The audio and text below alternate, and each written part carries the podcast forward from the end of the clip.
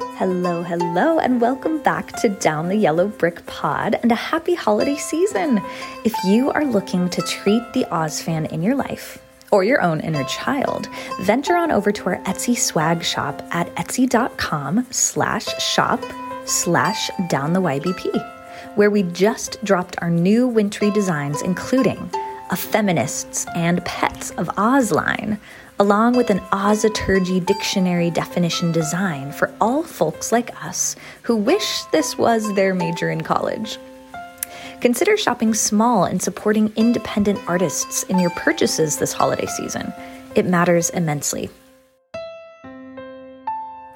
Hello, friend. You are listening to Down the Yellow Brick Pod, an all things Wizard of Oz podcast that will take you over the rainbow and down a yellow brick rabbit hole as we pull back the curtain on American culture's most visited fairyland. We are your hosts, Tara and EmKay, the royal revisionists of Oz and roommates in Queens, New York, here to preserve the rustic emeralds of yesteryear and reimagine an Oz for today and future generations. This season, we will be deep diving with the melodies of the many musical adaptations of L. Frank Baum's original Oz book, The Wonderful Wizard of Oz, taking up residency in the 1939 classic MGM film, as well as the 70s super soul hit, The Wiz. Visit our Insta at Down the Yellow Brick Pod for an accompanying scrapbook and fave space to connect, as well as our Patreon community where we continue the escapism and entertainment with tiny Oz concerts, acoustic coffee shop covers, and mashups. Not sponsored by NPR, and other good witchy perks for each Patreon tier. Our Patreons are truly our MVPs. Consider joining our Oz fam today, it would truly make our day. May the world of Oz continue to be a bewitching escape in bewildering years, nostalgic and nuanced, and a magical refuge where two gals and queens can cross yellow brick roads with wonders like you. Hello, dear listeners, and thank you so much for joining us for our final, final episode of season two, our Oz musical adaptations. We have had so much fun venturing through stage and screen adaptations of Oz, featuring some of our favorite music that we know and love, and some music that was completely new to us. Thank you so much for listening. Thank you so much for joining us on Instagram. And thank you so much to our incredible Patreons. If you would like to find out more about our Patreon, please head on over to patreon.com slash down the yellow brick pod. It is truly thanks to our patrons that we are able to keep our podcast platforms running smoothly, and we are so grateful for a space to be able to connect and keep the Oz magic going behind the scenes. So, with that being said, we would love to give a huge shout out and all the gratitude to our current patrons. Thank you to Jay, Stephen, Maureen, Sharon, Jane, Angie, Ross, Brady, Andreas, Nancy, Ryan, Tibby, Joey, Colin, Chelsea, Jessica, Tori, Gabby, Katrina, Leslie, Caroline, Stephanie, and Seth. Thank you so much to our patrons of past, present, and future for all of your support. We appreciate you more than we can say. And now for our final episode, a very special interview with a very special guest. We look forward to seeing you back on our feed in 2022. Thanks for joining. Todrick Hall is a multi talented singer, rapper, actor, director, choreographer, and social media personality who rose to prominence on and after his appearance on American Idol. His popular YouTube channel has over 3.5 million subscribers and 740 million channel views, consisting notably of original songs, musical collaborations, and choreographed flash mobs for Beyonce. Todrick also appears regularly on RuPaul's Drag Race and season two of The Greatest Dancer on BBC. Todrick distinguished himself as a Broadway star, completing successful runs in Chicago, The Color Purple, Kinky Boots, Memphis, and Waitress. He visited over 60 cities worldwide with sold out tours of Straight Outta Oz, Forbidden, and House Party and won the 2019 Video for Good VMA as co executive producer on Taylor Swift's LGBTQ anthem, You Need to Calm Down. His newest EP, Quarantine Queen, is currently available on all media platforms. His groundbreaking visual albums are available for streaming via youtube.com slash Todrick Hall, and you can follow him on Instagram, TikTok, and Twitter at Todrick.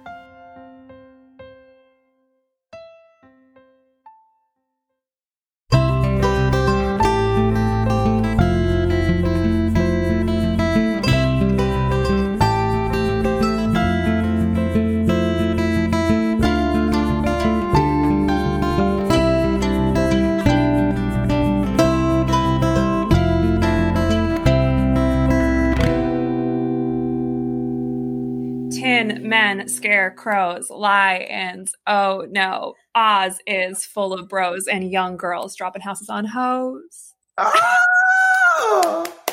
Their original for Todrick. But I just had to. I had to do a little, just a little something. Hi, Todrick. Tara, that was I feel that you're flirting with me. And it's absolute yes. I will go on an Emerald City date with you. Oh my gosh. Excellent. Can I third wheel, please? Osmania? absolutely third wheel. yes. Perfect. Dreams. Oh my gosh. Hi, Todrick. Thank you so Hi, much Todrick. for being that here. That was honestly truly incredible. I have to say to you that my love language is like gift giving and surprises. So that is the quickest way to my heart is to go out of your way to do something incredible and creative like that. Thank you. Thank you so much. That has set my day off in the best way possible. Oh my gosh, we'll keep pumping out keep pumping out the tunes and we Inspiring will we will sing to them. I will absolutely.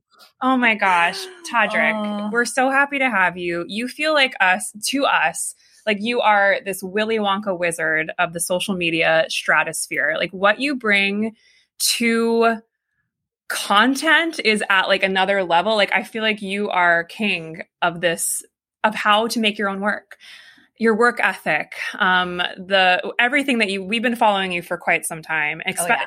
Because of oz but also because we're musical theater girls. We grew up on disney channel.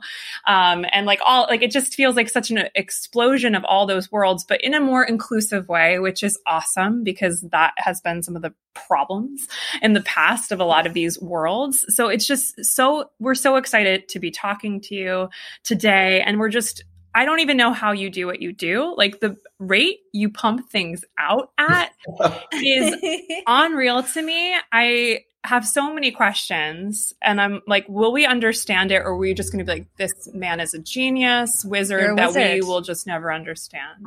Oh my so, God.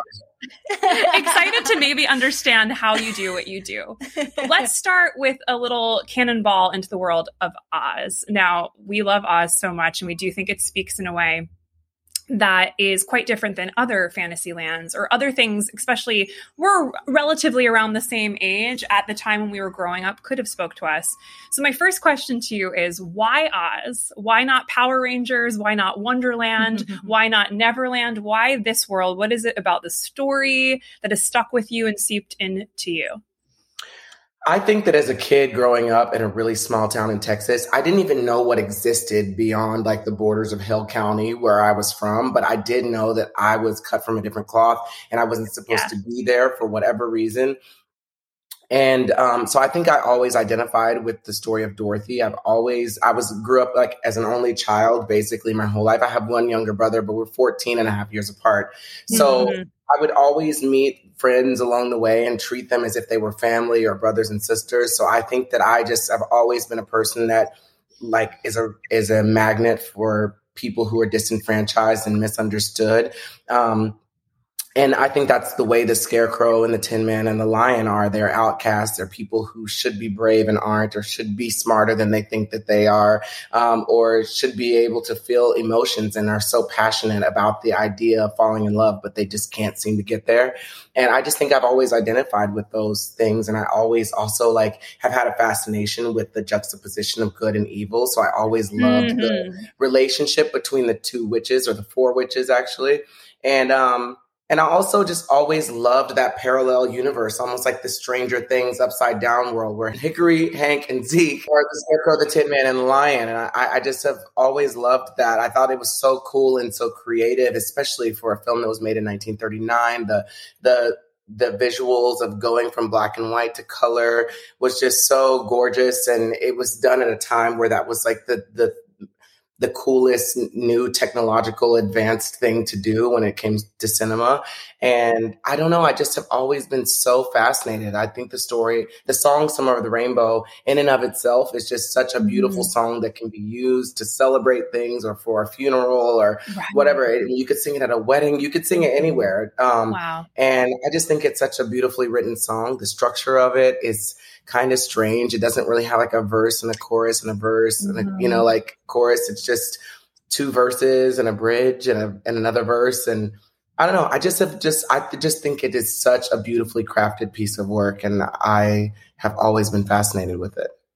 Mm. We couldn't agree more. Yeah. we would have been best friends growing up. There's still time, EmKay. There is still time for us yet. There's still time. It's happening. so, was the 1939 film that was your introduction to the world of Oz. Yes, it was. Cool. Um, I, I was I remember accidentally seeing it somehow on television, and I was so young that I didn't remember what it was called. So I used to ask my mom, "Please go to the the grocery store and get Cinderella, but the one with the witch in it." And every week she'd bring back Cinderella, and I was like, "Fine, if you want something done right, you have to do it yourself." I went with her to the store to the store, and I think that's also part of my fascination with it. Had to fight so hard to get that movie. Yes. And once I got it, I just watched it on repeat nonstop, and then uh, and then my dad actually introduced me to the Wiz. He said, "Well, you know, there's like an African American chocolate, more contemporary urban version of the Wizard of Oz." And I was like, "No, there's not." Like I just thought I did everything there was to know about Oz. And he introduced me to that one, and then I just fell in love with that and became re-obsessed with the whole world of Oz. And then I started watching Return to Oz with mm-hmm. TikTok and um, Oh my god. The OG yes. TikTok, yes. OG, the OG TikTok, exactly. Before there was a before there was an app, before Kesha, there was the OG TikTok. oh, that's so sweet. And that gave me so much nostalgia of like going to the video store. I miss those days. That was when it was an event to watch a movie. It was a lot of work. Yes. You had to really want to watch it. Yeah. I used to feel like when I would was little and we were like in a store that like anything Wizard of Oz was in, I felt like someone knew I was coming. Mm. Like I was like, oh, they put that there for me. Like it, it, would make me feel like, oh, like that, like just that settle, whatever that feeling is yeah. when you're like in a new environment. That settling. Anytime I saw anything Wizard of Oz, if I was at Blockbuster or if mm. I was anywhere, I would just like settle. Yes. Yeah, it's so strange. I can walk into a store that's just full of gadgets and gizmos aplenty, and I will just see that yellow brick road, those poppies, the Emerald City, and I can just spot that red, yellow, and green like anywhere. And I'm like, mm-hmm. doom, like just laser focused. There's something Oz here. Yeah. and there's something about just even the colors that are so recognizable. And you even mentioned like that new technology of the film. And that's what I always equate my love of Oz to is that moment as a kid of the set the sepia tones into the color. That has stuck with me forever. And mm-hmm. I love mm-hmm. how you how you played with that. I'm getting ahead of myself with Straight Out of Oz. Can, but I asked a fun question since we started to touch on this. Um, Absolutely. I feel like your answer to this is going to be really fun. So we were thinking like, okay, we have so many stinking apps now, right? Like so many different social media apps. It just keeps, it feels like there's another thing always to join. And I was wondering, like, okay, look at if these apps were lands in in Oz, like what would they be? Like, would TikTok be the Gen Z Munchkin land? Would the Wicked Witch's castle be like a boomer on Twitter? Would like Emerald City be like a filter on Instagram or something? What are your feelings? Like, what would you assign in Oz to different apps and ways to communicate on social That's media? So. Okay, well, I would say like maybe I would say the YouTube app, which I forget is a YouTube app. I would put, class mm-hmm. that as the witch because she's always like watching people from a distance and watching like through her crystal oh. ball. So I would say that. I would say that like Emerald City would be like Uber Eats or something where everybody is going to get, you know, the headquarters of Uber Eats where they're sending out, you know, food that's like vegan and healthy to everyone. Um, I always have thought the Tin Man was gay. Like, I'm like, if there was anyone that was going to be gay, the Tin Man would be there. He's like so like rough and rugged and like, you know, like, probably like got rusted out there because he was like hanging out on a hookup in the middle of the forest for too long. And so I would say the, the Tin Man would have some sort of like dating app, you know, Tinder. which is why he's needing love. Yeah. Um, Tinder. Mander. yes, yes. And I would say like the lion could do some sort of like animal grooming app, like where he go pick up people and like trim their hair because he's had the experience at the Oz, um, at the Emerald City, Yeah. you know, barbershop Yes, that he goes yes. To. Yeah. true. Yes. So maybe that, Dog maybe walking The dog walk. Yeah, he could be the dog walking. he could be apps. the grooming version of the dog walking. Yeah.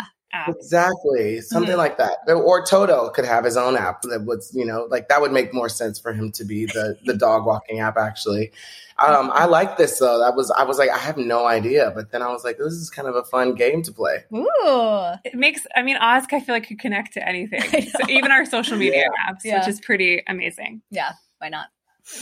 Mm. So, what sort of you mentioned Oz as something that inspired you from a young age? Uh, did that lead you into the world of theater and performing? Because we on our pod, we're only in our second season, but it seems like a really strong through line with Oz is the stage and Broadway and musical theater. So, did that lead you into performing?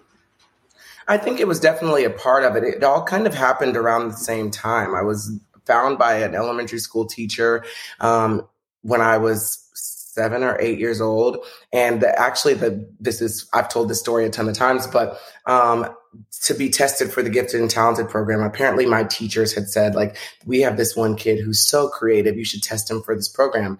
And I'll never forget this lady Pat Carthel coming into the library and kneeling down to me and being like, "Hi, Taldrick." I'm Pat. And like, I'm gonna test you for this program because we we I hear that you're a special kid and um, they gave us six boxes with squiggly lines, and you had to turn those boxes into something. And I turned them into the Scarecrow, the Tin Man, the Lion, Oh Dorothy, my Glinda, and Oh the Wicked Witch. And that's how I got into the Gifted and Talented program, which ended up being the thing that's saved and changed my life, in my opinion, because um, from that, I started taking dance class because Pat Carthel, my gifted and talented teacher's daughter, owned the only dance studio in town. She started giving me dance classes with a scholarship, and then the Nutcracker came in town. So, in a way, Wizard of Oz was like part of my test that I passed to get, you know, unlocked into this like room of kids who were also creative. And the teacher just took a strong liking to me, and we created a, a really great relationship to the point where we still talk now. And um, she comes to every show that I'm in on Broadway and every one of my concerts. And uh, so, yeah, I would say that The Wizard of Oz definitely inspired the idea of singing and dancing and performing and becoming different characters. Because, like I say in my Straight Out of Oz live show, um, when I was growing up, I played all the characters. I was Dorothy, the Scarecrow, the Tin Man, and Lion at my house. I played all the characters, um, different versions of those characters. I knew every song, even the. There's a Return to Oz or a Journey Back to Oz or something with Mombi and legendary people are the voices of Yeah. those of those characters that I didn't even know when I was that young. All of the Broadway actors that were playing those characters. Um, so I, I remembered that. I would watch it all the time. I knew every single song, and I just became obsessed at a very, very young age with anything that had to do with Wizard of Oz. If it was Oz themed in any way, shape, or form, I loved it. Oh my gosh. Oh, wow. I mean, are you talking about Miss Ethel Merman as Mombi? No, just her. Just You know, casual. casual belting of I'm a witch. Um, we also to understand this obsession. Yes. And I just love that. Oh my God, like you were already making straight out of Oz before you even knew you were making straight out of Oz. Mhm. Just by a simple question of make something out of this box. You're like, Wow. well, I'm not going to be boxed in, like, but here's what I know. it that is just so beautiful to hear like i do think we we that's like that example of oz of like this you we have we have what we need inside of us. That's that. Like you've already had all of this mm-hmm. from like the get go, and now how it's being expressed keeps changing. wow, that thank you for sharing that. Oh, Special. thank you for listening. I love the fact that I get to geek out over the Wizard of Oz because none of my friends really understand it. We will fill that it. box for you. This is what we do every day. We're here for you. thank you. I feel so supported. I know. Good. good. Good. Good. We're getting into like how you got uh, the gifted and talented program. Like what a name too. Like I wish I was in something My so cool. Had that as Gifted well. and talented. Yeah. I love that. The GATE program. The GATE program. Yeah. Oh my god, brilliant. yeah. So when did you feel like you started like awaking to your yellow brick road as like taking on the title of artist?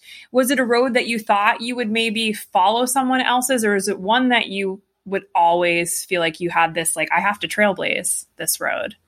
I always had to trailblaze. And the reason why was because when I was growing up in Texas, it wasn't cool or common to have theater programs and music programs. They did in a way, but it was very small and very cliquey and it was very, very political. And it yeah. was not mm-hmm. a time where people were doing colorblind casting and willing to take risks on people like me. Um, I was fortunate enough to go to a high school that on my senior year, after never being involved in the musical theater department, they put up a poster saying they were going to have um, auditions for The Wizard of Oz. The first day of senior year, I walk into the school and I'm like, shut up. The Wizard of Oz, they're doing that at our school. And so I ended up, you know, trying to like make my way down to the theater department head and talk to her and express to her like my devotion to the world of Oz and mm-hmm. all things L. Frank Baum since I was a child. So like I was like, I have to be a part of this. But before that, there weren't very many opportunities for me to express myself unless I created them myself. So I kind of have like my area to thank for my creativity because I was able to exercise that muscle a lot and I had no choice if I wanted to perform. I remember that when I was in like the eighth or ninth grade, I decided to mount my own production of The Wizard of Oz. And it was just like the most rinky dink homemade DIY version of Oz there ever was going to be. I made all of the sets and costumes myself and like painted them out of like cardboard, like refrigerator boxes and stuff.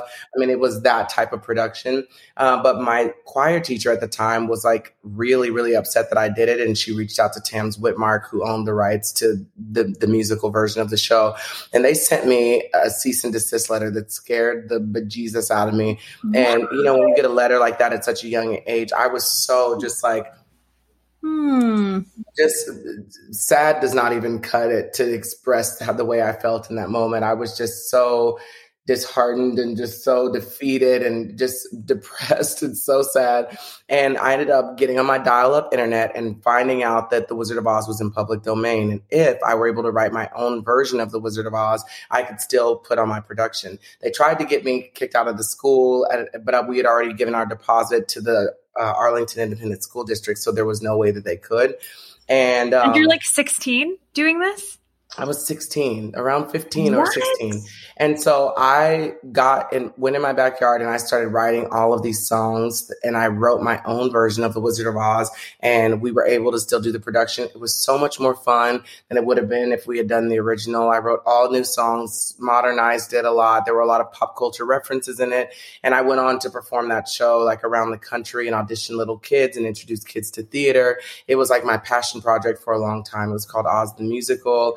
Yes, um, yes. It was a very, very difficult chapter in my life and I learned a lot of hard lessons because that show went on to become a tour that the producer and I could not afford to keep afloat. And so I learned some really, really hard, hard lessons from that show. And I haven't performed it really since that happened. But, um, but it, it's a great show and i'm trying to find a, a, a place right now i know that you're gonna maybe ask me later in every interview they say what's next for you but that would be part of what i want to do next i want to make give that production another life and let people be able to perform it at their community theaters and yeah, yeah. Um, regional theaters, children's theaters, because it's such a fun show with really, really great, fun, catchy music. You'll have to let you listen to it at some point. Oh my gosh, this is honored. This is with uh, Diana DeGarmo was in it in the past. Yeah, she yeah, was. We've listened to incredible. So oh, good. Yeah, her voice Oh, a hundred percent. I was, yeah, huge fan. A huge fan of yeah. Diana Garmo. I remember her seeing her as Penny in Hairspray. Yes, I was like, yeah. I love this girl. In yeah. my opinion, she is the best Penny Pingleton there ever was. Like after the original, like I just, Yeah, I agree. She's incredible. We did it together at the Hollywood Bowl. I was in the ensemble and yes. she was Penny Pingleton and I saw I that production. You did? Yes. Yes, so I was there in the oh ensemble twirling it out. Yes. oh my god. That is such a wild story though that I didn't you know got that. a cease and desist at age 16. There's other ways that that could have gone down. That's just right. what my heart said when you were sharing that. I was right. like there are so many other ways that they could have gone about this. That could have gone about and it just makes me that whoever this teacher may be, I'm just like who crushed your dream mm. to that teacher? Well, like, I have to say, why would you do that?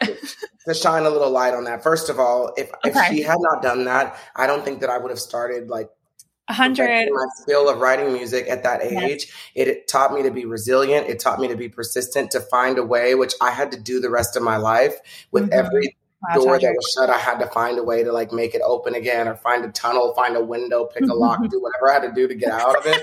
and so I think that she planted that seed in me to like fight and not accept no for an answer because that's what most people would have done. I was not willing to do that.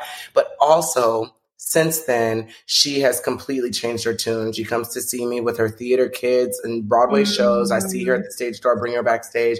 And she always is so apologetic for that because she's like, I think that I was just a young, early 20s kid. You know, you don't have to be, sometimes we look right. at teachers and we're like, they're adults, know. you know, but like right. she was they're probably learning. 22 or 23 years old teaching in a middle school and, or in a high school. And she was just like, I was just so intimidated and it felt like it was disrespectful at the time for whatever reason that you were going behind our back to create art. And I should have created a scenario where I helped you and let us use our resources. They made it so hard for us to do the show. They didn't want us to use the crew, their lights, their their rigging no. system, the fly system. I mean, it was really really difficult. And she was like, "I wish that we would have done that, but it, I knew that you were a star in that moment because the production that you did was better than any production that we had done." and now when I tell that story, like it has changed the way I look at my students. And anytime I have a, a student that really has a passion to do things, I always, always uplift, uplift them. And I think about you and I tell that story. So it ended up being a really great, happily ever after in the yeah. end, even though yes. at the time it was difficult for me to see that th- yeah. that tenacity you have can you speak to that with like okay i'll just write my own music like mm-hmm. a lot of people can't say that todrick mm-hmm. be like mm-hmm. okay yeah i'll just write my own show because they're like wait what like that skill might be something where like you know the faucet you try to turn it but nothing comes out i think that might i might be speaking for myself i'm like i want to write music and i'm like come on come on lyrics come on out um but like can you talk to like that tenacity a little bit of like what kept you going and also like what gave you how did you know you could write music? I didn't know that I could write music. I really mm-hmm. didn't. I had mm. never written a song before. And at the end of this, I'll play for you just like the first clips of the song someday because it was the first song I ever wrote in my entire life. And it's to me, when I hear it, I get chills because I think about the younger, like 15, 16 year old version of me who went outside. And the lyrics are such an expression for how I felt at that time. But I did not know that I could write music. I had no idea. But I mm-hmm. also think that the human brain is capable of so much more than we make it do. Like we're so dead set on having schedules and having outlines and a blueprint for how something should be done. And sometimes we forget that someone had to make that blueprint. Someone had to do it first to prove that it could be done. And so I just always have felt like if the entertainment industry didn't have a place for me, that didn't mean that I wasn't still born to entertain. And I needed to find a oh, way to like make people hear my voice because I knew my entire life that I had to kind of like squint my eyes and see myself in the stories that I watched, including The Wizard of Oz. I think that there was always mm-hmm. a longing to see someone who looked like me in The Wizard of Oz because I loved it so much. And I think also there's a part of it that I've never thought about this before that maybe I felt like I connected with it because I was only allowed to watch musical theater things or like Disney projects, but they never had people who looked like me.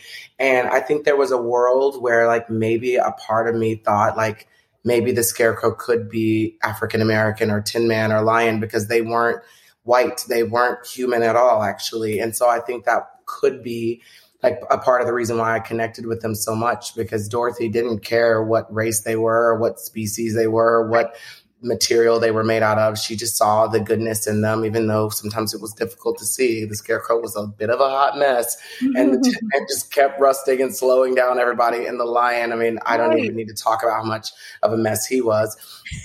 and um, but she was just so ride or die for them, and I just loved that so much. So um, yeah, I think that it was just one of those one of those things. And also it's it's like kind of a metaphor for what Dorothy had to do. What what she had to do was unthinkable. The idea that she had to go to this world, walk, because there was no transportation for her mm-hmm. through the world by herself as a young high school aged teenager. And literally murder someone in order to get back home. That's how bad she needed to. Yeah, While these catty bitches are fighting over her shoes. I mean, the whole story is quite ridiculous, but somehow it's so endearing and heartwarming when you watch it. Yes. I oh just love what you said. I've been thinking about this a lot lately. I love when this happens, when like little thoughts are percolating in the brain and then someone says what you were thinking. It's like, oh my mm-hmm. God, oh my God, this must be in my head for a reason. Yeah. About like arbitrary rules. Like we have so many rules to do things. And like, but why are, why are those rules like that? And I'm mm-hmm. like, oh, it's probably keeping someone in power or like saying this is the only way yeah. to protect whoever is behind the rule setting. Mm-hmm. So you just saying that, I'm like, right, like mm, there is no rules on creativity. There's just they can't, there can't be. Like we each have our own our own yellow brick road. Yeah. Yeah, like our own yellow brick road to it. Yeah. Or maybe it's a blue brick road. It doesn't even have to be yellow. you get to choose. Whatever you're feeling. Yeah. Yeah, some, because we have been so programmed to believe those things, I think it's constant practice. You have to wake up every day and make a conscious yes. choice to like live your real experience, not the experience that America or society has told you to live. And it's difficult for me, even as somebody who prides themselves and as someone who thinks outside the box it's it's difficult for me. In fact right now i'm prepping for my next tour next year and i am someone who is a huge proud member of the lgbtq plus community and i don't feel like i have enough trans representation. I feel like i always have boys dressed in pants and you know like button up shirts and girls in leotards. And so this year with all of the costuming i'm really trying to be more like fluid and gender bending and like trying to make people wear things where it doesn't matter. The formation doesn't matter if you're a girl or a boy. You're just standing in a spot and doing the choreography. And i want it to be a little bit less like you know expected and you know basic because that's not who i am. And i really want to and there, there's nothing wrong with that if that's what you know people want to do. But to me it's not revolutionary and i'm trying to like really challenge myself to think outside the box more and more every day. And i'm learning so much. I'm so grateful in some ways that this pandemic has happened because there's been a lot of time to sit down and think about what is actually important to us which is kind of one of the purposes of of the Wizard of Oz. Like there's no place like home. At the end of the day, like what is the most important thing to you? And I think that's a question that Dorothy has to ask herself and has to learn.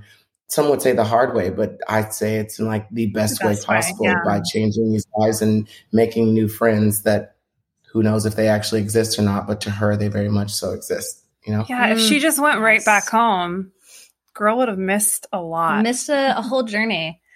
And Todrick, I feel like by you following your own road and sort of forging your own path, you inspire other people and to do the same and help them know that they can do the same. I yeah. mean, I I have followed your YouTube since the beginning, and I feel like you're mm-hmm. an early pioneer of creating your own work. And even if it's as simple as singing in the drive through of McDonald's, like people want that joy and it's inspiring. And then to see you go to American Idol and I saw you in Memphis on Broadway and I remember seeing you in the oh ensemble and I was like, wait, he was on American Idol. And then to see you on YouTube and to see some of your own work go viral, it's just like, it's really cool to connect the dots and to see someone forging their own, their own way. Um, Across so many different mediums. So many mediums. Yeah. yeah. Yeah. And so when it when it came to your YouTube channel, sort of getting into uh, your own work taking off, uh, where did that inspiration for some of these videos? I know you have like you have music videos, but then you would recreate Beauty and the Beast and these classic stories that we know. How what was that process like to create such a massive project on this really new, just taking off social media platform? it was one of the most exciting chapters of my life. It was filled with so much love, and I had so many close friends that were there for me every single day during that chapter. And it was just the most creative space ever. I learned so much. I mean, I had never directed anything in my entire life. I didn't consider myself to be a choreographer. Even though I'd written a musical, I didn't consider myself to be a songwriter. I definitely didn't consider myself to be a comedian. So being a social media influencer was a word that didn't really mm, even exist, yeah. or if it if it did, a very small percentage of America knew what it was. and so I felt like I was just like creating being a part of a, a new like generation, a new era, a new movement, and making my own rules because the videos that I w- was making were nothing like what other people were making online. But it, there was clearly an audience for it. And I got to just really express my love for all things Disney, all things Broadway, musical theater, classic movies, and specifically all things Oz. I'd done so many Wizard of Oz remakes and parodies and songs inspired by Oz. And I just loved that it was a place where I was able to reach millions of people without having to be on a TV show that was telling me to appeal to middle America. I started to realize there were a lot of people who were like me who didn't have content being created for them. And I was there. You know, when I was growing up, I would go home and watch That's So Raven all the time after school. Yes.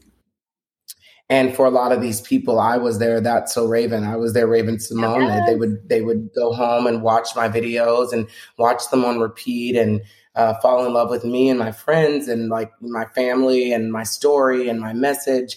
And it, it was just an incredible time that I, I I miss from time to time. It was the hardest I had ever worked because I knew that in order for me to like make noise and for people to see me, I had to do 10 times more work than everyone else that was making videos at that time. And, but I was willing to do it. And I had a team of people who really truly believed in me, who were willing to sacrifice their own lives in some cases in their own careers to be able to be there to support me. And it was just, it was really incredible. And, and, when I look back on it, if I if I'm having a down day, I go turn on those videos and I'll just sit in my theater downstairs and cry mm-hmm. watching the videos that we created together because it was just such a magical moment in time in life. Wow! Oh my gosh. Hmm. Just taking a moment just for myself.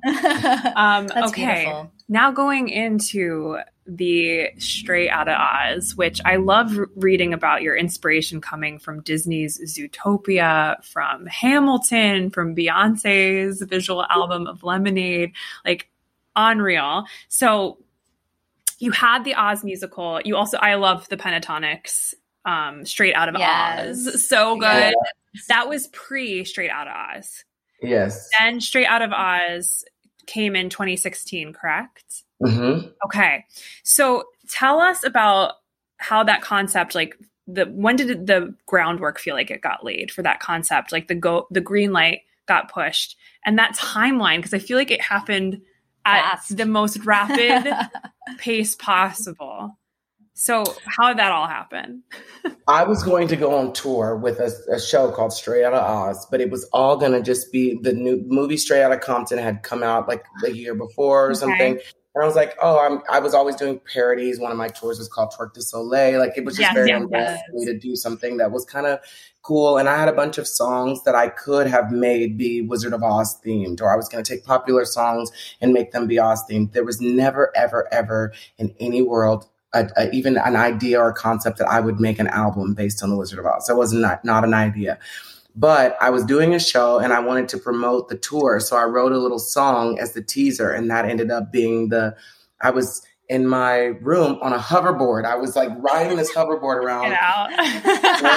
And I just started writing, pay no, no attention. attention. I knew it. Behind. And so I was like, oh my God. I started writing the song and it, it stuck out to me as like, I think people are going to like this. And then I was like, let's make it kind of dark because it's a trailer, make people be excited. And the response that I got from just that trailer and like the song people were like, this is one of my favorite things you've ever put out. And it was a 30 second trailer. Wow. And so I was like, well, maybe I should try to like finish that, or maybe I should write a couple of original songs that I'll sprinkle in, you know, with my tour. That's the tickets are already on sale for, by the way. We're leaving in like five weeks or four weeks, you know? Ah! and we, we already have an idea of what we're going to perform and it's done. Like we know what the show's going to be.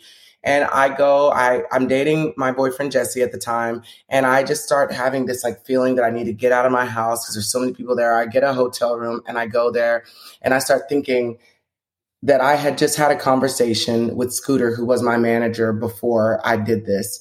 And he had said to me like something about like people can only be invested in you so much if they don't know anything about you. Gone are the days where you can just be a Michael Jackson or Beyonce who have this like level of like mysteriousness to them. Like people want access to your life. They want to know about you. They want to be able to feel like they identify with you or that they are similar to you in some way. Mm, interesting. And I was like, well, what are the things that people don't know about me? Because I've honestly been hiding about behind these characters for so long. And so then I started thinking about what were the deepest, like toughest parts of my life. And I immediately thought of my dad. So then I started thinking about, well, how could I turn that into a song that like was parallel to the Wizard of Oz? And I started thinking about religion and how the streets are paved with gold and heaven. And, and so then I started writing, um, over the rainbow. And once I wrote that, it was kind of like, okay, I don't know what you're going to do, but you got to put this out in some way, shape, or form. And my, so then I started that night, I started writing more songs. And I don't remember what came next. I think it was If I Had a Heart or one of those songs. It was just, it, it was, I started thinking about like, well, how can I talk about the most like pivotal moments in my career and in my life, but compare it to Story of the Wizard of Oz? Wouldn't that be so cool? And then I'm like, maybe I'll have three songs in the tour that are original. And then I was like, well, maybe we'll do five. And then I'm like, maybe we'll do nine. And by the end, I don't even remember how many songs there were, but there were a ton, like 20 or something. There's a uh, deluxe uh, edition album yeah, it's, it's ridiculous. and so I just decided like scrap everything. I'm pretty much have two weeks to write this, all of the music, two weeks to film the videos, and then like a week to rehearse the tour. And my friends were like, Todrick, what? And I was like, you guys, we we're if anybody can pull this off, we can pull it off. And I didn't have a lot of money to to produce it. And I was talking to Awesomeness TV at that time, and they were like, Well, we'll give you some money if you let us document the whole thing. And I was like, Sure, why not? You know? And so they gave me, you know, a couple hundred thousand dollars, and I had to stretch that $200,000 um, to make that entire project, which was when I look at that, like, how could I have ever made that entire thing with $200,000? But I just pulled so many favors and you know, got was really thrifty and found locations that were cheap. And every place that we filmed in, I called them personally and asked them what could they do for a homie deal, for a shout out. And we just got together and got a whole bunch of creative people. I put up a post on social media and hundreds of people like messaged and said they'd love to be a part of it. They'd come donate their makeup. They'd come, you know, help style for free. They had a costume warehouse they could pull from for the Emerald City costumes. And we just were so crafty and we were able to make that entire thing for about like 200, $250,000 um, while I was also paying to put up the tour and pay for those costumes and that set. It was absolutely insane, but it was just so. I remember sitting down, they sent me, we were editing videos. So every day we'd shoot like two videos, one in the morning, one at night. And then by the third day, we, we would shoot one in the morning, one at night, and we'd get like two edits of the videos that we had shot already. And so I, every day I was filming all day. And then editing the videos at night and like sleeping for two hours, three hours, sometimes zero hours at all. There was one day I was shooting Wrong Bitch through the night, and then I woke up, went and shot Expensive, went and shot uh, Little People, and then went and recorded the song Color with Jay, who had just flown into town. And then we shot Color the next day. It was like an insane, like I didn't know what time it was or anything, but um, it just it ballooned into something that I never expected it to be, and I was just pouring my heart out. I didn't have time to be vulnerable or think like, "What are you saying?" I was just right, right. talking about how I was feeling, and when I, it wasn't until I sat down and watched the entire thing from beginning to end, and we were all sitting in the room crying. We were like, "This is really special." Like we were all looking around, like, mm-hmm. "What did we make here?" We made it so fast we didn't even realize we were making it. It was insane. Whew. I like want you to have all the sleep that you ever need. yeah. After that. oh my god. The Wiz song, "Arrested Body," "Arrested, Mind" is arrested, mind body. Is arrested body. I love that. Oh my gosh, what? But aside from just like your passion and love for Oz, like what is an internal? There's got to be like an internal motor or glue that in those intense periods where you're not sleeping, you have a deadline, you're trying to like learn on the fly. What is what would you say that is inside you with this project specifically that you were like I'm doing this even if I have 0 hours of sleep? That's a sacrifice it's just a huge sacrifice. I felt like I had so much to prove. It was a very important mm. piece to me. I once I had already dipped my toe in, I had to either jump fully in or get out of the pool. And I was not. Mm. I, my fans were already buying tickets to come and see the show, so I had no choice but to get it done. And it wasn't even. I had fun doing it. Like it was just.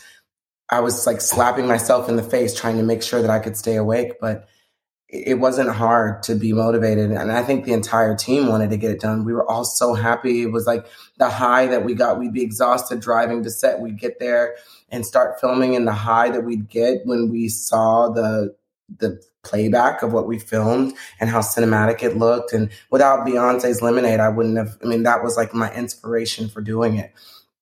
And yeah, when I was looking at the footage, I was like, this is so cool. It's just so much fun. And for anybody who's a Wizard of Oz fan, they're going to love this because they're going to recognize all of the, the hidden messages and the, the lyrical content. And they're going to appreciate it in a way that, I mean, I was making this for my fans specifically, but for people who are fans of Oz, because there were some lines in there that I'm like, only someone who is truly an Oz fan is going mm-hmm. to appreciate this to its fullest. Oh, we and, appreciate um, it. I'm so glad that you liked it. What were you thinking when you saw it, and how did you stumble across it? Okay. um, I feel like I watched it full through. Like I had heard about it for some time. Mm-hmm. And then like I was like, I'm gonna sit down. And like we had all the time in the world to sit down about a year ago. yes, so we did. Definitely. Um, I think I watched it in like May 2020, full through. And I I think my first, I mean, A, I was like, I want to go out dancing tonight. That was like my first, like, number one reaction. I was like, I must go out dancing. And then my second one was, this is so damn smart. It yeah. is so smart and so specific to this one human. This is when I think it's, this is what I think I always find to be like fascinating and something I want to watch again is when it's so specific to one human, but at the same time universal. universal. Yeah. Like I don't know how that, that's like a kind of magic that just sometimes happens. I mean, I listen to this album so much. I think it's so much fun. Um, and I I wanted to I'll let Em answer this. I have some specific like lyric questions because I'm obsessed with the lyrics. Obsessed. Oh. okay. I mean, how could we not be obsessed? I love projects where you can listen to the album and yeah. get the story, but then like individually it means something, but then to be able to watch it visually and see the whole through line that, as you mentioned, is so specific to you. Like we learned more about your life and saw how Oz can be this framework for everyone to tell their story in only the way they can, but then it also speaks to all of these bigger issues, um, is so inspiring to me. And um, I mean, it's just so creative. And I also loved how I'm very curious, and we can get into this later, but all of the artists that you brought in, like it just seemed so specific. The pool was thick. Like, yeah, I mean, it's insane. like watching it, you're just like, oh my gosh, wait, whoa, yeah. Shanice is there. Wait, everyone's here. This Love is Shanice. so exciting. um, I just thought all the casting choices you made were so smart and it was just fun on two levels. It was fun to watch as an Oz fan, but then it was fun to dig deeper and hear more about your story and what Oz means to you. So yeah. I feel like you could watch it multiple times and get different messages and it's just so much fun. We, yeah. We watched it together for the first time. Like mm-hmm. and we were having the most fun. That's like, that I think is we all need those things that we can return to. Like we know is going to be that ticket to like relaxation, fun, whatever it might be. And I feel mm-hmm. like definitely Straight Out of Oz is one of mine. As an Oz fan. I love that so much.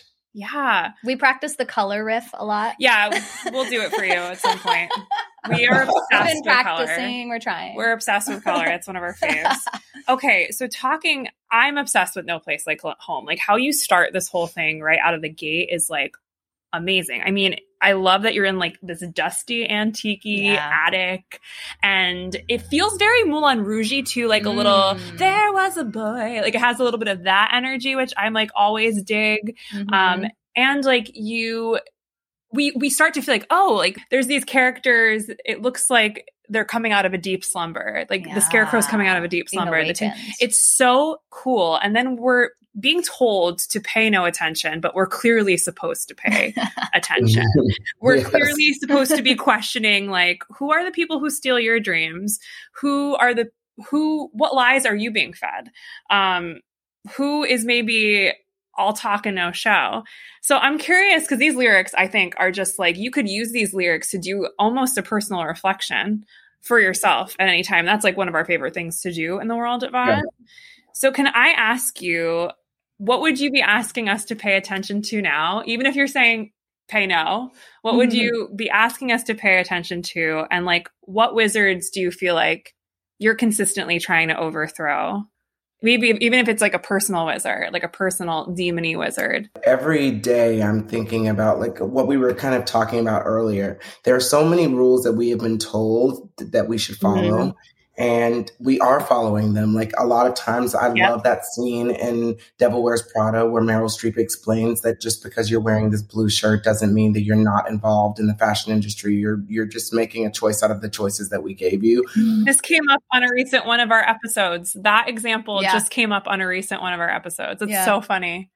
It's one of the most iconic things that has ever happened in film. yes, agreed. Because it can be applied to so many things and I just think that a lot of times people, I don't know how to ex- put into words what I'm trying to say because it's such a foreign concept oftentimes for people to think of. But like sometimes you think that you're starting at zero or one when really you're starting at negative five. You know, like yes. sometimes we hold things that are not actually truth to be truth, truth. and then we yes. start from there yes. as opposed to thinking, why is that one of our truths? And so I would say that anything that society is telling you you should you should be paying attention to it. You should be like questioning everything that you've been mm-hmm. told and everything that we've been taught from what girls' jobs and roles are supposed to be to what, what the stereotypes mm-hmm. that you've been fed that could be based in truth but could not be. Um, I think that society has always tried to have power over us in some way, shape, or form and has tried to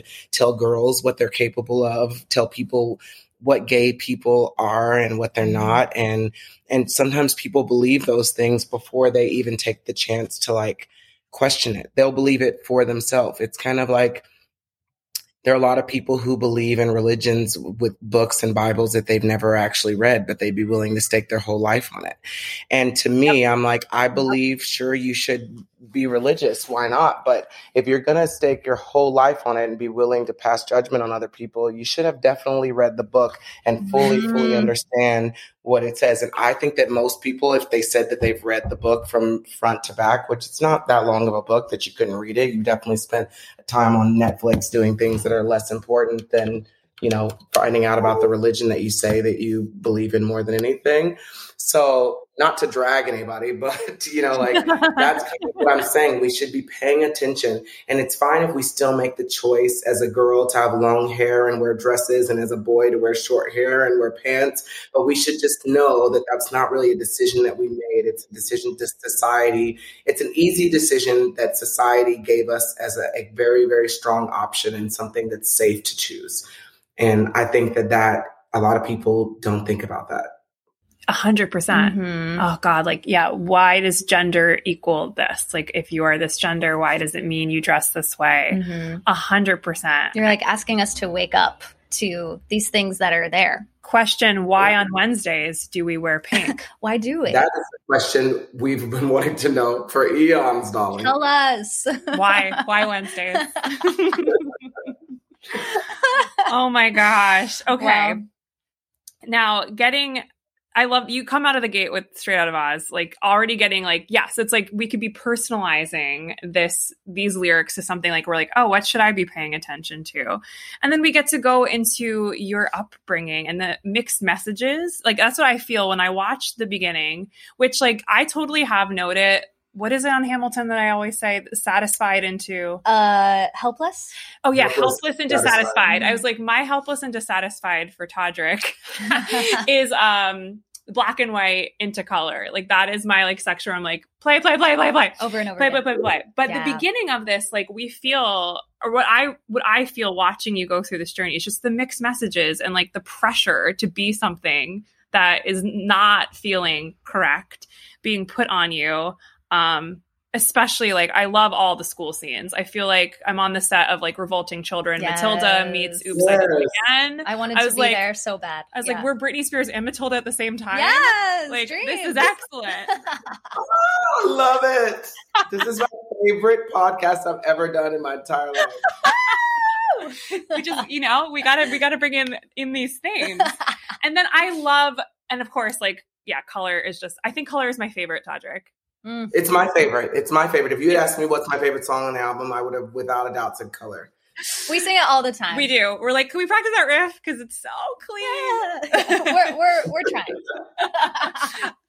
I, love it. I love little people so much yeah. too. Also, not gonna lie, so I, I got a haircut today and I was thinking maybe I'm gonna dye it again. I used the girl who sings first in Little People, that blonde purple. I was like, this is what I want to my hairdresser oh from Little People. You're so inspiring our fashion you're in, you're inspiring salon choices at this point.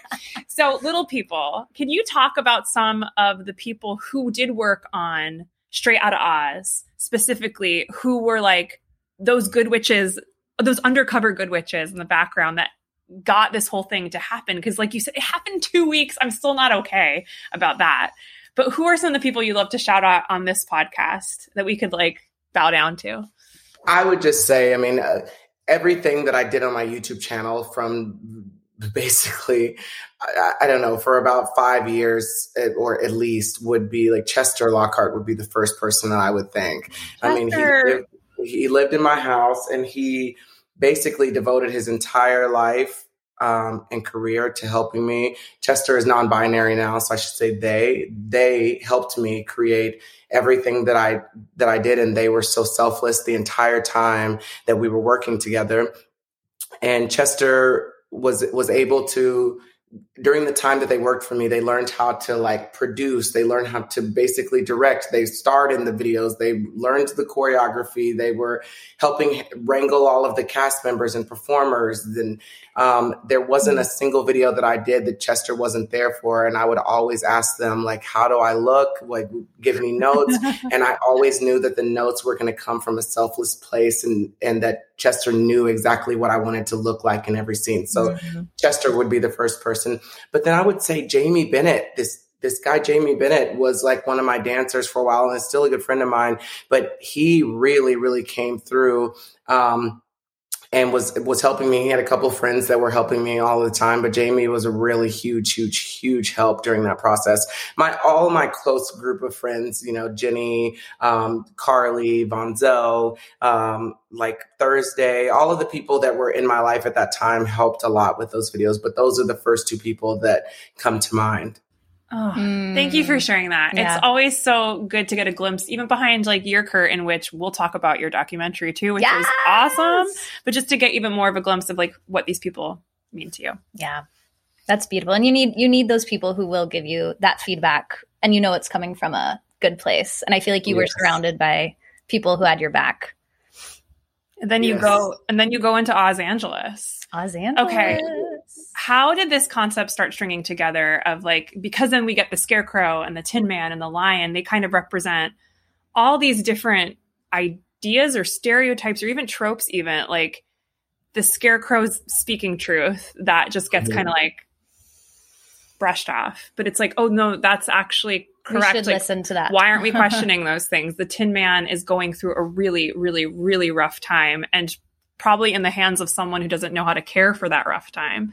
Um, yeah. and I love Lion to myself. I think that song is amazing. Mm-hmm. This like toxic masculinity that often is what young male identifying humans are like, oh, is that like what I'm supposed That's to be to, to be to be a person in power or yeah, to have to have any kind of agency right? When it's like, yeah. why? Again, why? Like the question of why is so strong in all of these. But how did this start like stringing together to make this all a part of this glossy world that we're not questioning enough? Uh, I just was singing about things that I was passionate about. I've always hated toxic masculinity, so lying to myself was easy to think of because I always felt like the lion, mm-hmm. the whole purpose of the lion and what is courage? Are you not brave because you cry because you you take the high road in a situation where you could just be a like wild beast and like destroy someone, but if you know, does that make you less brave? Does it make you less of a man? That was a very easy song for me to come up with. Dumb was like one of my favorite songs to write. I had so much fun writing all the lyrics to that song because it was just a cool like beat and stuff. And that's one of the only songs, just so you know, when I write songs, I always write the songs, record them a cappella, and then they make the beat and the tracks yeah, yeah, yeah. to my song, cool. which is very, very uncommon. Most people do not do that. But low, wow. I've only written two songs, I think, in my career to a track that already existed, and low already existed when I wrote the song to it. Um, but wow. I just was like imagining this scarecrow sitting up on a fence, like saying something that's like really true, but no one's really listening to him because he's just a scarecrow. That's why I, I like I like the line. What does he know? He's just a scarecrow. Um, uh, I think that that line is so powerful because you wouldn't listen to this person, but everything that I say in those lyrics is just so true and.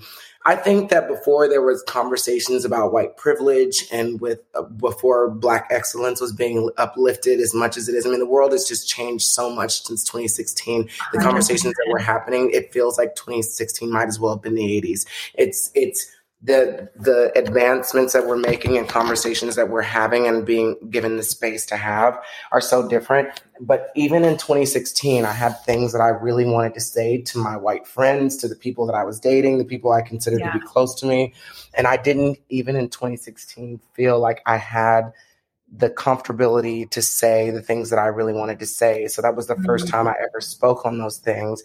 And all of the jobs I didn't get because I was black and all of the opportunities that I didn't get. And um, I just felt like I had a lot of things to say, and the best way I could say them, since I couldn't have real conversations, I felt at that moment was to put them in lyrics and mm. and disguise it with the scarecrow, so that people heard the lyrics, of, uh, but but didn't feel like it was like beating them over the head because no one wants to learn that way. Um, and so, yeah, I, I was really grateful that I that the universe or whatever like blessed me with this idea to like be able to express things but in a creative um, way with one of my favorite stories because I think the people who wanted to hear the songs is just like a bop to dance to heard that. Mm-hmm. Um, and I think the people who wanted right. to get the message got that as well.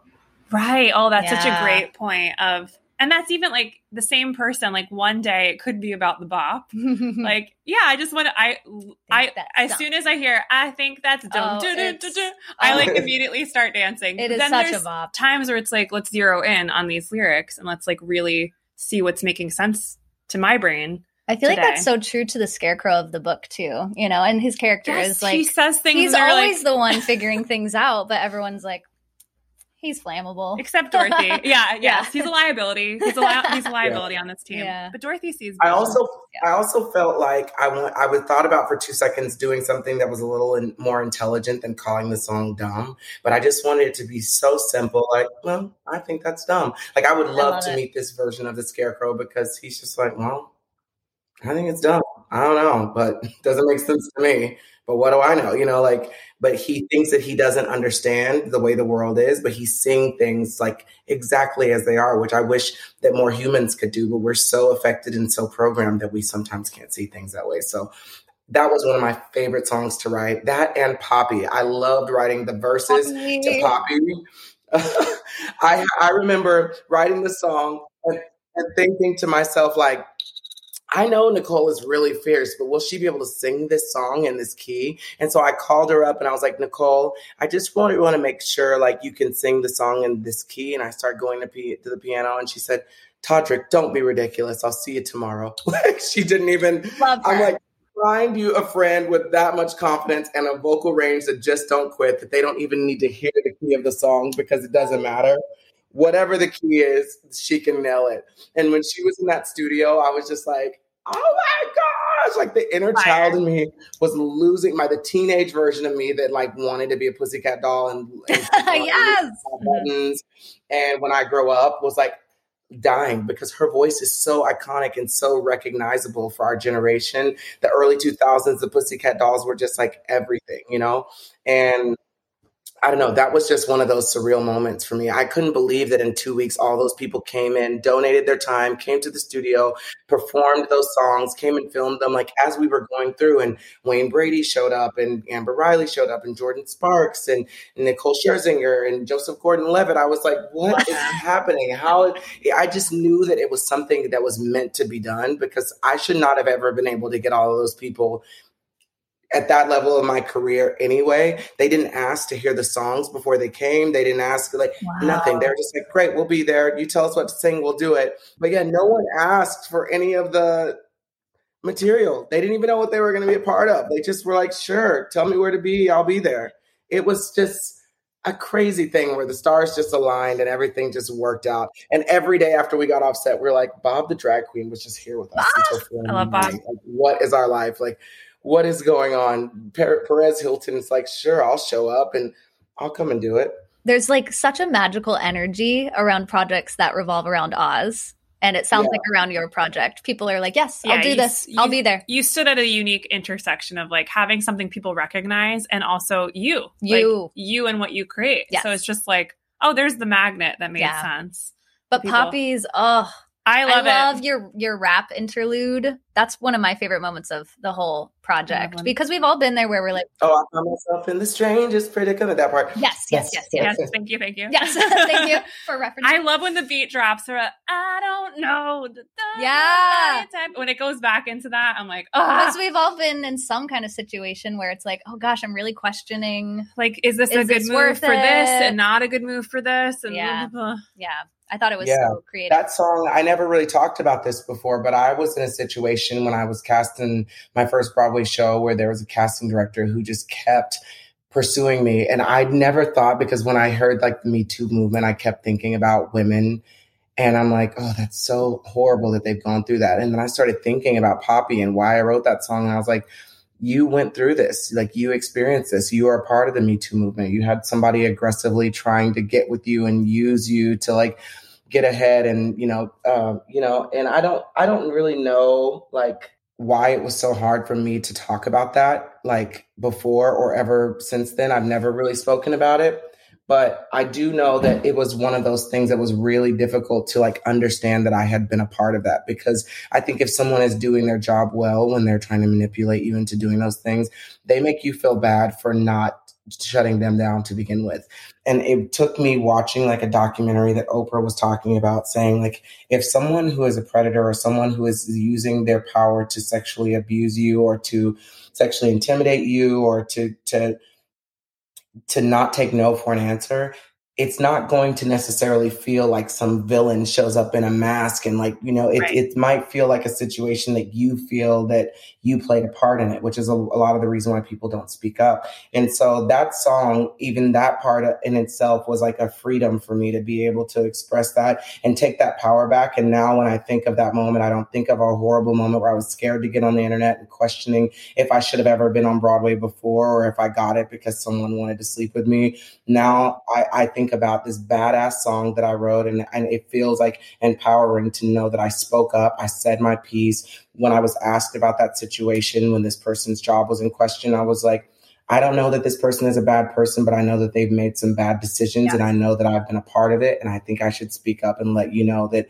this person is someone who's abusing their their job, casting Broadway shows and and making people feel like they can't speak up, you know, and, and that's that's not right. It's just I just knew that it wasn't right, and it took me such a long time to say that. So that song is such a badass song, and I had so much fun writing it. Um, and I love the fact that that song exists now because, as I said earlier, now when I think back to that moment, I don't feel sad or I don't feel taken advantage of as much as I wow. did before I wrote that song.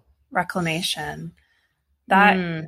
Thanks for sharing. Yeah, that. thank you for sharing that. And we've had some conversations, a lot of conversations about the Me Too movement, but also even like peeling back even more that it is not just for women. Like I think that had something that was a little bit of the story that was being communicated at the top of mm-hmm. the whole movement but there is this is for all genders mm-hmm. and thank you for sharing because i think yeah. it gets a little trickier sometimes to share um, in the various forms this could look like like what abuse can look like and like you said like when you feel like you played a part it goes back to like this kind of like victim blaming mm-hmm. in a mm-hmm. way complicate it and yes. so thank you for capturing the complications yes of that and poppy i was also thinking oh my god in emerald city that lyric those who look expensive could be broke on the inside and then you just like leave yeah. the song and i'm like how dare you leave us in that lyric Ooh. And I think we are we at Monkey Airlines, which I also love so much. But I'm like, how dare you leave that lyric like that? Like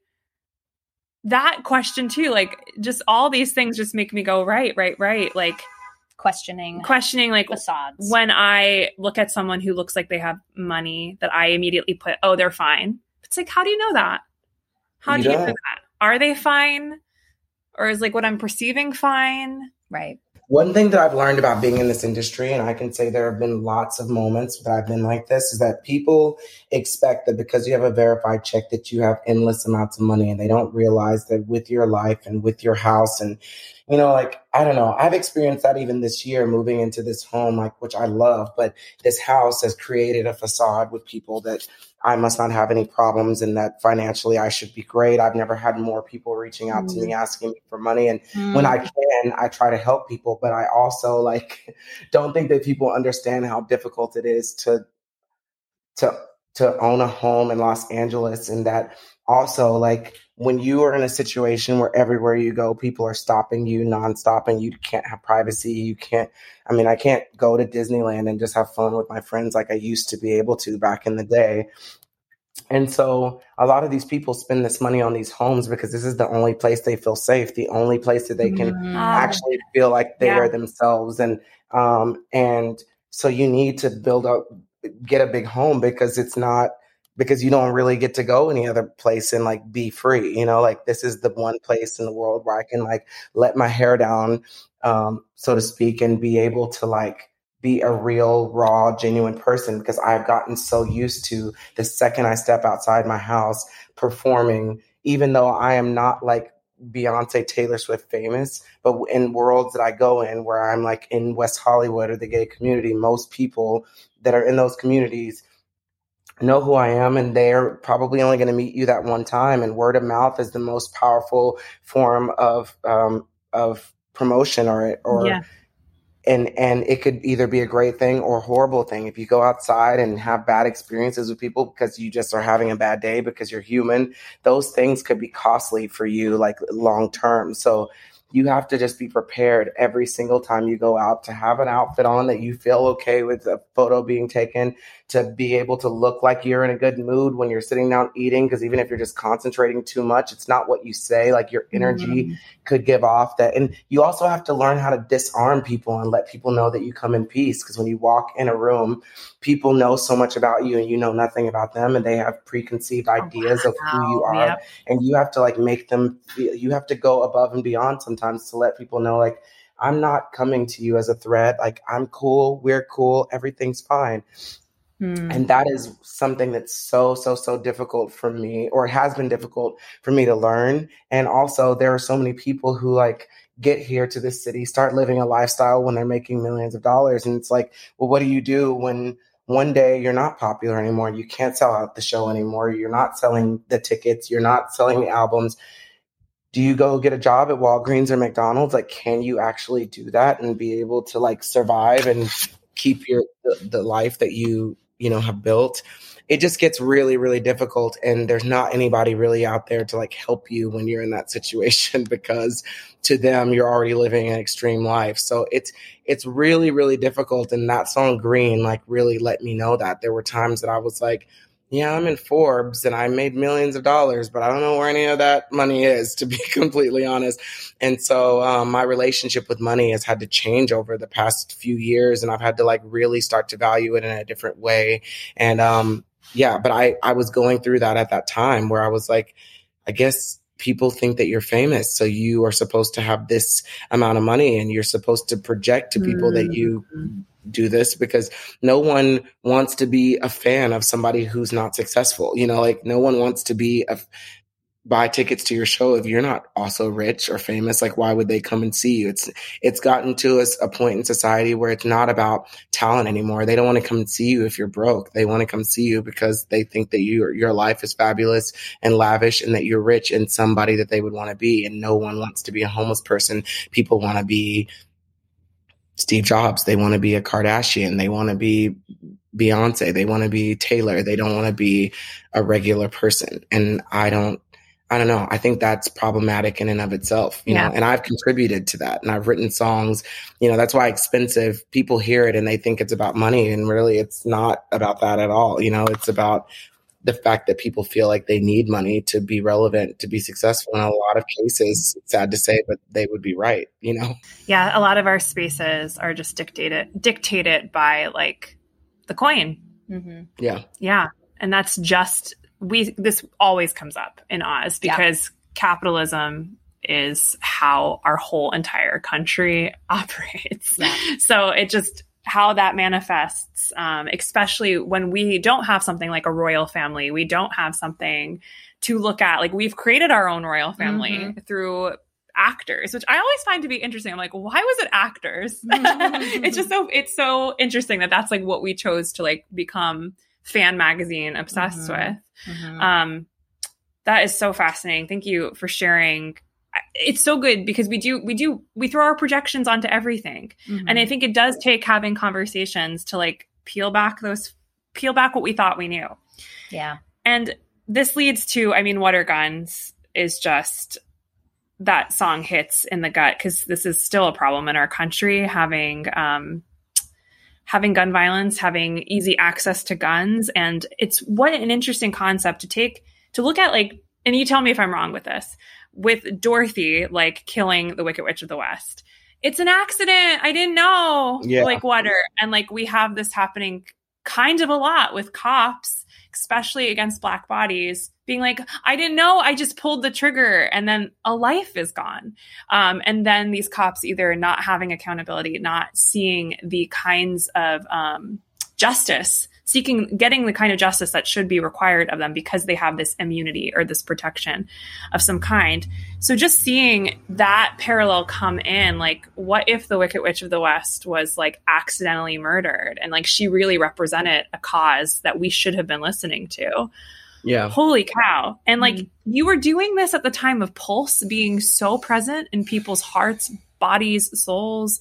And then also Las Vegas, correct? Because you went back on the tour with this in yeah. 2017. Okay, so I was like, actually in Las Vegas when that happened. No, oh my yeah. gosh, oh my god, wow, it was insane. Oh my god, what was the audience reaction like to seeing this song uh, in conjunction with either of those two horrible mass shootings, or just in general as you got to do this song on the road?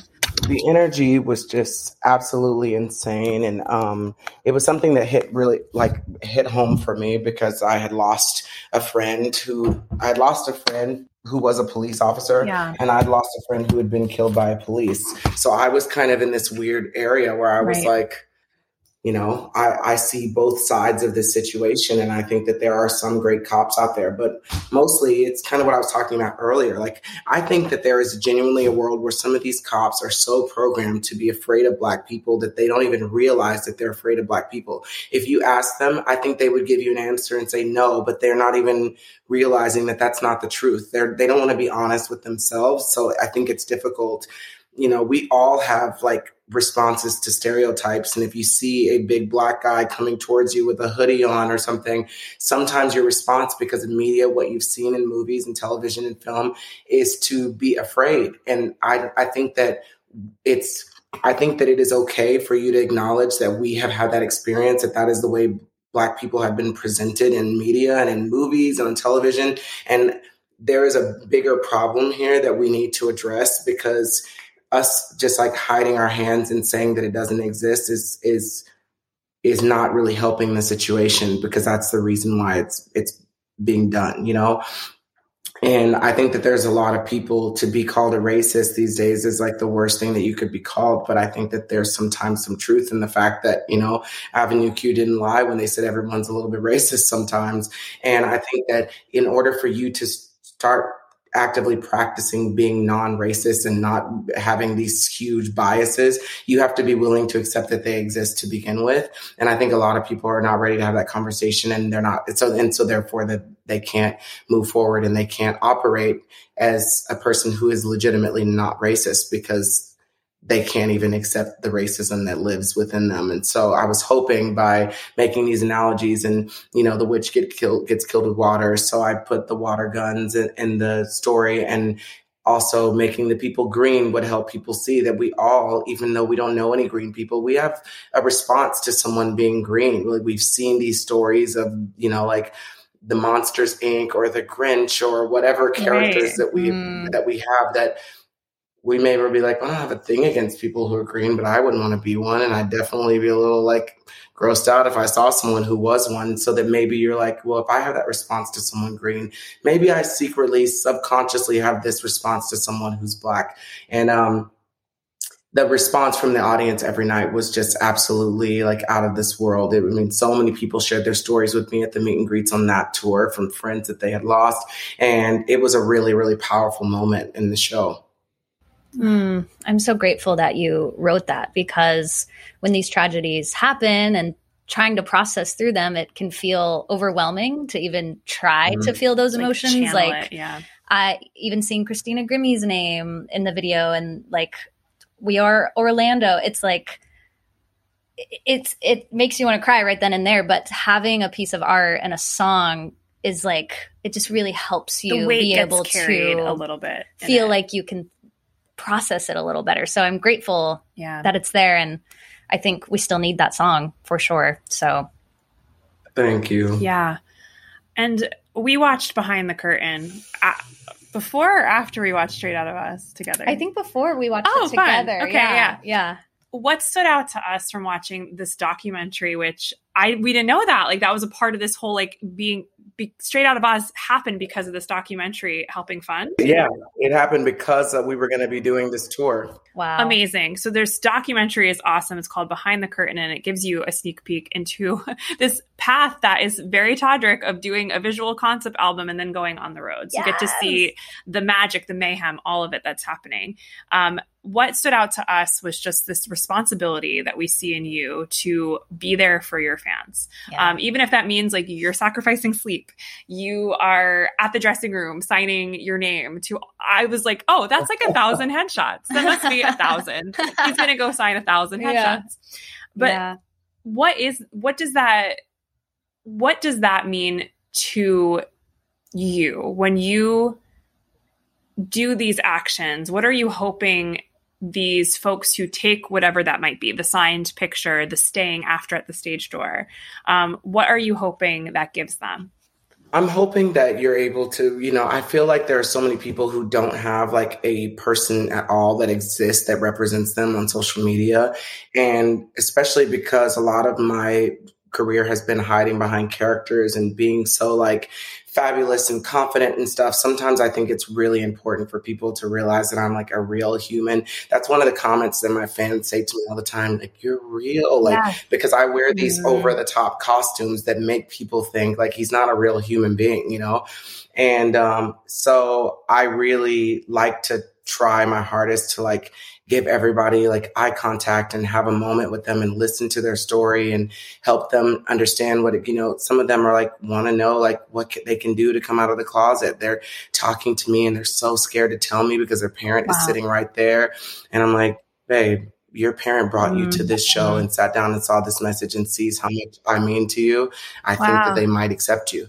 But it's also a very sketchy territory because you don't want to tell somebody to come out of the closet because in some cases their scenario their life is not the your life and they're not actually safe and it's not a safe space for them to do it. And um, so I, I, it's it's just always a very very difficult dance that I dance every night at the meet and greet. But what I do know is that me meeting them is a life changing experience for some of them, and it gives them the fuel and ammunition to make it through another year in their homes where they're not accepted, and in their schools where they're also not accepted. Luckily, I felt love at home, so I could go to school and be bullied, but could be recharged at home.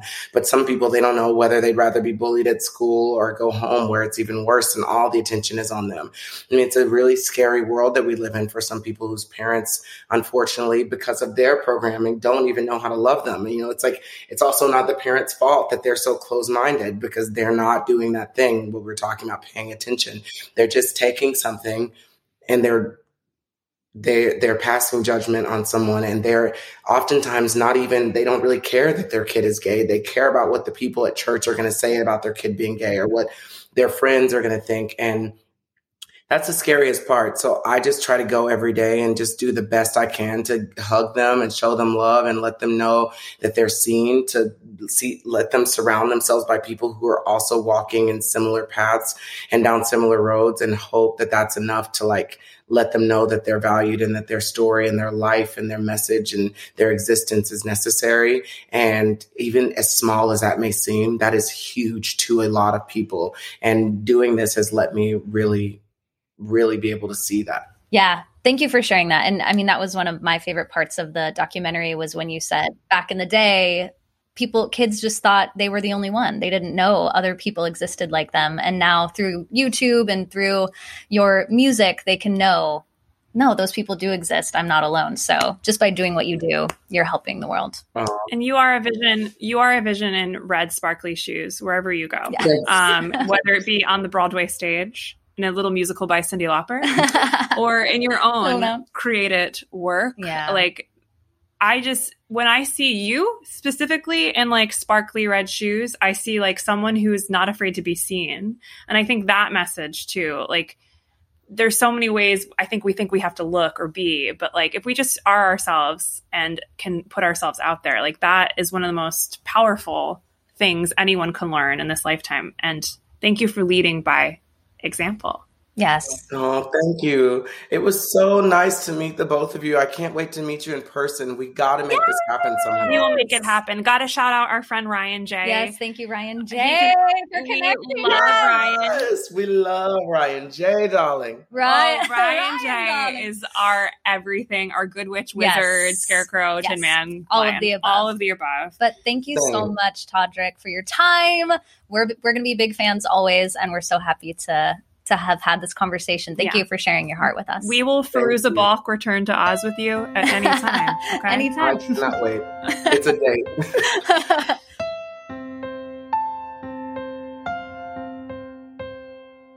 Thank you so much for listening to Down the Yellow Brick Pod. If you are feeling frisky with your fingertips, scroll on over to Apple Podcasts and leave us a glowing rate and review.